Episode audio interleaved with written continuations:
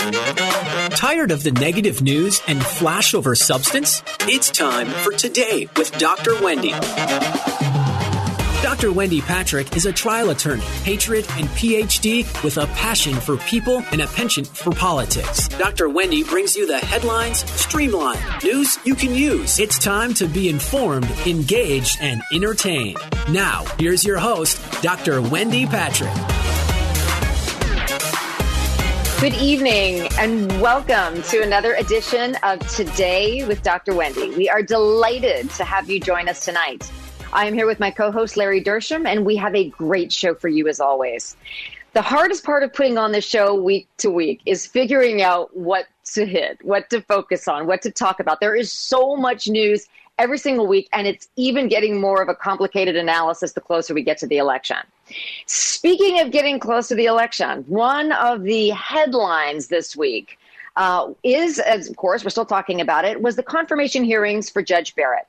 Now, um, ACB, as she's being called, uh, really did a great job. I almost said on the stand, let's say in the hot seat, being grilled for count them 11 hours the first day she was questioned and nine hours the second. I have to say, that was a tough job for Democrats. Her opening statement was so gracious. Um, she's such a gifted orator. She's likable. She's both conservative and confirmable, as I often say. And that's not just because the, Dem- the Republicans have the math. She came across as warm, as humanizing. I mean, what did she say? She's used to being in a group of nine. She has seven kids. Uh, she made all the appropriate jokes about what it's like raising seven kids, as well as growing up as the oldest of seven siblings herself. It was hard, I think. Maybe I'm just taking too a gracious a view of humanity. I thought it must have been hard for some of those Democratic senators to ask her the questions they did, especially when they already knew she couldn't answer them. These are smart people doing the questioning. They know that she can't violate, as we call, ironically, the Ginsburg rule, uh, giving her opinion on cases that aren't before her. They know she can't do that. So we recognize that many of their questions were actually statements designed more towards the American people than towards the, the, the nominee. I almost felt like the judge was sitting there in the hot seat watching arrows fly over her head as Democrats and Republicans sort of had at it with each other. But nonetheless, she was poised, she was polished, she was professional, she did a phenomenal job, and the hearings were more about process than merits. So, you know, be that as it may, um, she will be confirmed. Everybody knows that. And in fact, some of the Democratic senators even said as much. They were basically saying, some of them, when you sit on the court, I want you to remember this. So they were sort of conceding that the numbers are there. It's not magic, it's math. Um, and they just wanted her to remember that she's promising here to do her job, uh, not to be swayed by her personal convictions, but to follow the law that she's already taken an oath in the Seventh Circuit to do, and she will be taking an oath here in the Supreme Court to do as well. But, Larry, in terms of what you saw this week, yes, we understand that this is not Justice Scalia that's being reconfirmed. She's not Justice Scalia reincarnated. And, you know, why was it back in the day that these justices got confirmed unanimously? And nowadays, we know it's going to be straight down the party line and there will never be any surprises. Forget about the fact that three Democratic senators broke rank and voted to confirm Judge Barrett for the Seventh Circuit. Why don't we ever expect to see any of this now? Right. I think Amy Coney Barrett's a conservative originalist. Simply put, the Democrats do not want to see a conservative originalist judge be placed on the Supreme Court to fill the vacancy left by liberal Justice Ginsburg. In their minds, this will tip the balance of the Supreme Court in favor of a conservative interpretation of the issues brought before the court. Uh, their biggest fear and this is in my opinion, is that Justice Barrett will give the court the majority it needs to overturn Roe v. Wade should that opportunity present itself. So we also have all of this pushback. Um, and we've talked about this on previous shows where the Democrats don't want a Republican appointing a justice in an election year. Okay, and I'm sure they'd be doing the same thing. And we've talked about the distinctions between party and power, party in the White House, et cetera. But what else about that? Is there any validity to that argument? Yeah, I don't think so, Wendy. Uh, way back in 2016, uh, Obama was way getting, back. I love it. Way back. It yeah. certainly seems like way back, doesn't it? It like does. Decades ago. Right. and, and uh, uh, Mr. President Obama was getting towards the end of his term, and he tried to appoint Merrick Garland uh, to the High Court, but it just didn't work out because the Senate was controlled by the Republicans, the opposite party. So that was huge. And he was in his last few months of his last term in office. One big difference here is uh, Mr. Trump is in the end of his first term of office. Should he be elected, he will have four more years to be accountable to the people if he chooses the wrong nominee for Supreme Court. And I, I think that's that's really and key. And, and in fact, you'd have to go back to President Grover Cleveland in 1888, and that's before my time, to find the last example of a Supreme Court nominee of the president being confirmed by the opposite party in an election year. Well, I like how you say it's before your time, Larry, because you're so good on history that uh, it almost seems like you were there to witness all of these things that we talk about. Well, we have to talk about court packing. And one of the reasons this has come up so frequently recently is because think about this. If Judge Barrett, I should say when Judge Barrett is confirmed, which she will be because the numbers are there, um, when she's confirmed, it will be a 6 3 conservative majority. Now, I understand Chief Justice Roberts doesn't always vote with the conservative majority, but so what? So he doesn't. So then it's a 5 4 conservative majority. But this issue of court packing, I mean, this has become it's actually been made a headline by Joe Biden's refusal to to commit to what he's going to do if he's elected. So, um, I mean, what say you about the significance of this issue for the upcoming election? I say uh, what the Democrats want, again, in my opinion, is to pack the court with justices who will implement their desired policies. Something the court has forbidden uh, to do uh, is to, you know, actually make law. They're supposed to interpret law. But what's interesting, Wendy, is Article 3 of the Constitution doesn't set the number of justices for the Supreme Court. The last time Congress changed the number of Supreme Court justices was back in 1869. However, the Congress does have authority to change that number, and uh, changing that number is considered by some to be one of the tools that Congress can use to rein in a president that they don't like. And uh, just briefly, FDR tried to pack the court when the Supreme Court back in the 1930s was refusing to pass his New Deal legislation. Now, what's interesting about that is he threatened to, again, pack the court with a, as many as 15 new uh, justices. And shortly after that, uh, all of a sudden, the Supreme Court back in 1937 started to rule in favor of his New Deal legislation, and that's called a switch in time that saved nine. Yeah, I, I, love that. And you know what, Larry? Think about think about this as a practical matter. Um, academically, it's an interesting intellectual exercise, but what would that look like in real life? Think about this. So, nine justices now. Democrats add what? Three more. Then Republicans regain power. They add three more. I mean, where would that end? Can you imagine? I mean, here we envision the nine justices. Nine's a great number, and I'm quoting the late Justice Ginsburg for that one. Eight is not a good number, right? Because you need to be at full steam. But nine is doable. It's manageable. It is it is one of the things that's characterized the jurisprudence of the highest court in the land for what? What is that? 150 years? I know you weren't there in 1869 either, but that's a long time. It is. And what's what, what I think is significant, you can tell me if you agree, and, and and more importantly, what you think Joe and Kamala are going to do. But it's significant that in all that time, there's been different balances of power majority wise, conservative versus liberal on the Supreme Court, and it has never been changed. So there's a recognition, it seems, by both sides that you can't just continue to expand that number. I mean, that would be a slippery slope. And, you know, as lawyers, we hate slippery slopes. Right. You wouldn't be able to decide when you have too much of a good thing in terms of justice as appointed for life to the highest court in the land. It was also interesting. Think about this: justices appointed to, for life. I mean, I don't think that's right. engraved in stone. I mean, why is that? I mean, it could be a good thing because I think those people will say that because they're appointed to life, they can make tough decisions, and not worried about being fired if the Congress doesn't like their tough decisions that should be based on the rule of law.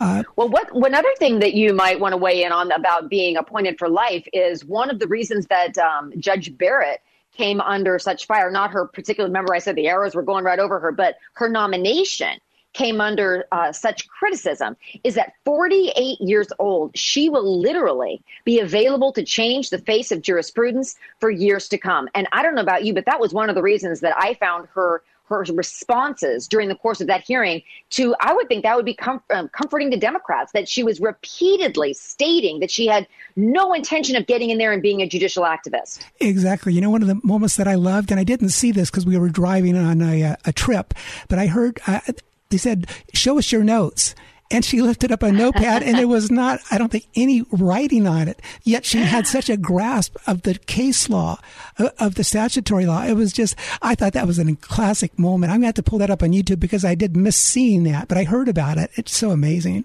You know larry i saw it and i can tell you i have i have never seen anything quite like that in a hearing quite this important. She was reciting the facts of cases who, whether it was a majority or a plurality, plurality opinion. I mean, she knew all those facts without looking at any notes. And that was something the senators knew as well, at least the Republican senators. So I just thought that was fantastic. Absolutely. So that is, um, we'll be talking about this confirmation hearing for a long time. It's easily going to be confirmed. But we are going to have a very special guest that's going to join us in a minute to, for the second half. Um, and he's going to answer this question Do you understand all the propositions on the ballot? If you said yes, you are in the minority. If you said no, you will want to hang with us until after the break because our next guest is going to break down these propositions in a way that's understandable, that is digestible, and that will be reviewable for you when you get that ballot and decide to cast your vote. So stay with us. You are listening to Today with Dr. Wendy, and we will be back in a flash.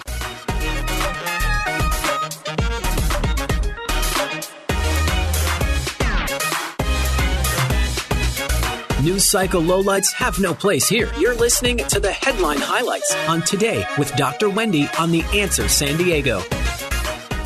It's time for more news you can use. The headlines streamlined. It's time for more Today with Dr. Wendy. Now, here's your host, Dr. Wendy Patrick. Welcome back to Today with Dr. Wendy. We're delighted you stayed on with us because you are going to be very glad you listened to our next guest. So here's why he is such an important voice today. You are going to get your ballot if you haven't already. And you're going to be faced with the usual candidates, right? We've got the presidential race, we've got local races, mayor, city council, all the elected offices. But then you also have those propositions. Now, we know you've probably been just papered with mailers, with TV ads, with all sorts of paraphernalia that talks about these propositions from one side or the other.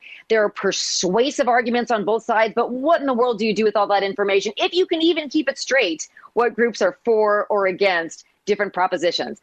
But Larry, I understand that we have somebody here today who is going to help make sense of some of the legal jargon and really make it more understandable for the listeners. Yes, Wendy. I'd like to introduce to our audience Frank Kacer. Uh, before retirement, Frank was a physicist in the Department of Defense intelligence community for over 35 years, and he was also a senior systems engineer with SAIC. As a Christian worldview political activist, he currently serves as the Director of Research, Content, and Curriculum for Wellversed Ministries, and he's also the founder and executive director of the Christian Citizenship Council that publishes what's called Kacer's Call which has provided a biblical perspective on every California statewide proposition since 2002. That's a lot of work to do that. His most recent book is Christian Fratricide Why Christians Continue to Be Divided Politically. Welcome to the program, Frank. Hi, guys. It's a pleasure to be with you. So, Frank, I am fascinated on how one makes the transition from physicist to political activist. I suppose we'll have you back to talk about that uh, that road into the new chapter of your life. Um, but for purposes of today, I mean, we are uh, sometimes baffled by the text of some of these propositions. And I know you've advised me before text first. First, read the text, and then you can go and enjoy some of the persuasive arguments on both sides. But the ones I want to talk to you about um, are really kind of business minded propositions 21 and 22. Um, and I'll just start with 21 this, this whole issue of rent control. And if you could give us sort of just the very concise Cliff Notes version uh, of what exactly this would do. I understand that 21 and 22 are about governmental interference to some extent and whether people should be able to take the initiative and make their own decisions as to how they're going to do business. But in terms of 21, what would you really say is the essence of that proposition for our listeners? Well, fundamentally, it's really the issue comes down to what's the role of government. And in 21, what it's doing, if that passes, it basically gives control to cities and counties to exercise control over what a landowner can rent his property for. There's exceptions here and there and wherever, but really it basically says there's a limit or a cap on how much they can charge for rent for their properties. And it's spaced out over years. It can only go up so much. So it basically prevents them from doing fair, fair market value, if you will, uh, if there's an expanding market. Yeah, no, I think that's a great way to, to think about it. And you know, you want you want basically housing to be both available and affordable, and you have to figure out how can you have both. Uh, if you have rent control, at least that's those are some of the arguments that are being made. Well, let me move it from 21 to 22, right next door, where again we are talking about the freedom to engage in your own contractual obligations and decisions when it comes to how you're going to be employed. Now, I call this the survival of the side hustle because we are talking about the future of Uber and Lyft. This is so important for so many of us that have just grown to rely on these rideshare apps for everything. And it's not just those of us that travel a lot, it's people who drink too much. Let's just be really honest about it. It is talk about affordable and available. I would say the same goes here. And what exactly would Prop 22 do if it were to be passed? Okay, well, the uh, California legislature passed AB 5, which basically limits the amount or the number of independent contractors that can operate within the state. And in effect, then, it does away with Uber and Lyft. These other independent contractors, like they talk about in the proposition, says app-based um, businesses, which is what controls those you know, application of those individuals for ride share and delivery services. It basically wipes those out. So what this proposition does, if this passes, is basically exempts rideshare and delivery companies that are app-based applications of services that provide us as consumers a better product, I would maintain, and a, a, a better, cheaper product for those services that we need. It basically gets down to, again, what's the role of government? And I would maintain when government does things like this, it basically is muzzling the ox, if you will. That's the biblical term. It prevents people from negotiating between uh, a, a person who's an employee, not an employee, but contracting for a service between the company that provides it and the person who actually does this, the service. So it minimizes their ability to do that. I would say biblically, that's that's creating, a, it's, it's hampering free enterprise, and that's not appropriate. What it's trying to do is create more union-based services that, in effect, are going to become more inefficient, more costly, and, and negative for us as consumers. Wow, Frank, there's so many uh, propositions here that is so interesting, and, and, some of them are fairly difficult to understand, but we need to understand them. So I have a, a curiosity about Prop thir- uh, 15, and I understand supporters of Prop 15 are trying to chip away at Prop 13, which is now enshrined in our state constitution that places limits on how much counties in California can raise property taxes, but they're doing it kind of a tricky way, right? Is is that actually uh, endangering Prop 13, this new Prop 13, uh, 15? You're talking about Prop 15, yes. Yes. Well, in effect, what it does, Prop 15 is trying to establish a split split roll tax system. So you treat businesses and industry properties different than you do like private uh, property. Uh, so it's chipping away at what the protections were that Prop uh, 13 did so many years ago in effect, it's basically saying, hey, these businesses have been around for a while. They've, they've had the benefits of the Prop 13 um, tax uh, limitation, if you will. And if they don't move, they don't grow, and they're not reassessed, then they get the benefit of only being increased, having a property tax increase just a little bit each year. So basically, it's saying that's not right. They should be taxed at current market value. And matter of fact, every three years or even more often, so that the state can accrue as much possible property tax revenues that they can. So it's in effect it's targeting businesses in a discriminatory fashion, saying, "Hey, we're going to we're going to force you to pay more property taxes than other components that were protected by Prop 13." So this is just a step forward. You divide and conquer. Exactly.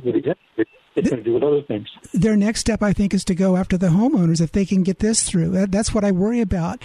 Now, there's another interesting one. Prop 16 is that basically an attempt to uh, reinstate affirmative action? That's my take on it. Uh, Prop 209 back in 1996, it was put in place, and it basically said the state or public entities uh, cannot hire or contract in a, in a discriminatory fashion using race, sex, color, ethnicity, national origin, any other criteria you talk about in a discriminatory fashion. Um, and that, that's what we called affirmative action back in the day.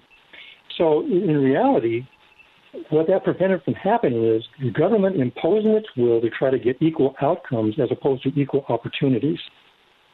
To me, biblically, the work you get, whether you're employed or you get a contract, should be based on merit. It should not be based on these non-relevant items. Hundred percent, I agree. Decision making by the state. Wow. And then, you know, one, one of the Wendy. things that really characterizes um, your advice in terms of all the propositions is you've really made clear that you, because you're an expert on these things, you make sure you understand that text first. You know, it's kind of like we've been talking about with the confirmation hearings, originalist, textualist. You want to look at what does the proposition say?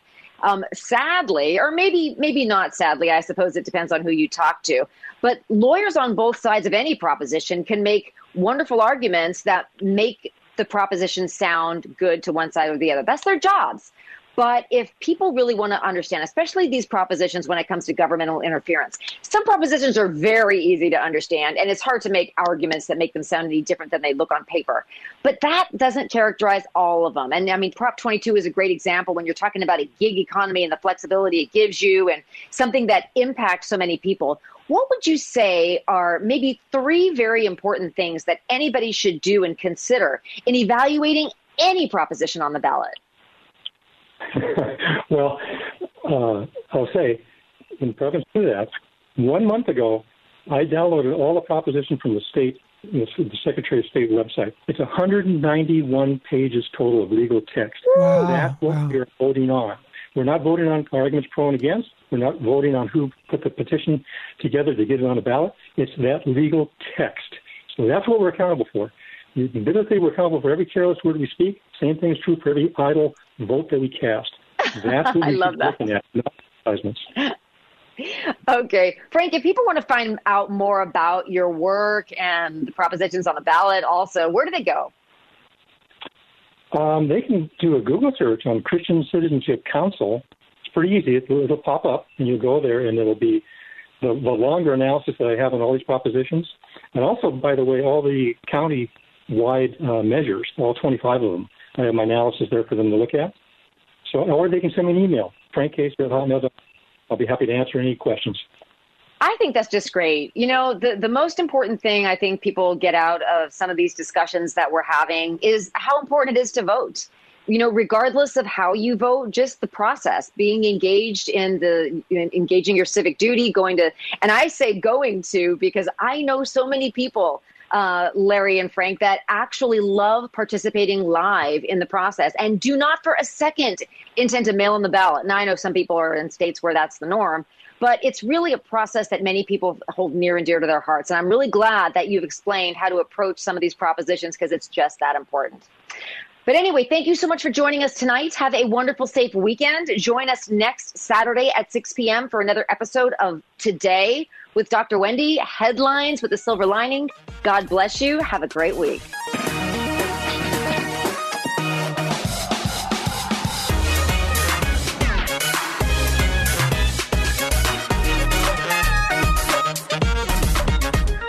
Thank you for joining us for Today with Dr. Wendy. You can learn more about Dr. Wendy and how to become a guest or sponsor of the show by visiting wendypatrickphd.com. That's wendypatrickphd.com. Tune in every week at this same time as Dr. Wendy will engage and inspire you with an upbeat viewpoint on the highlights of the day. This has been Today with Dr. Wendy on The Answer San Diego.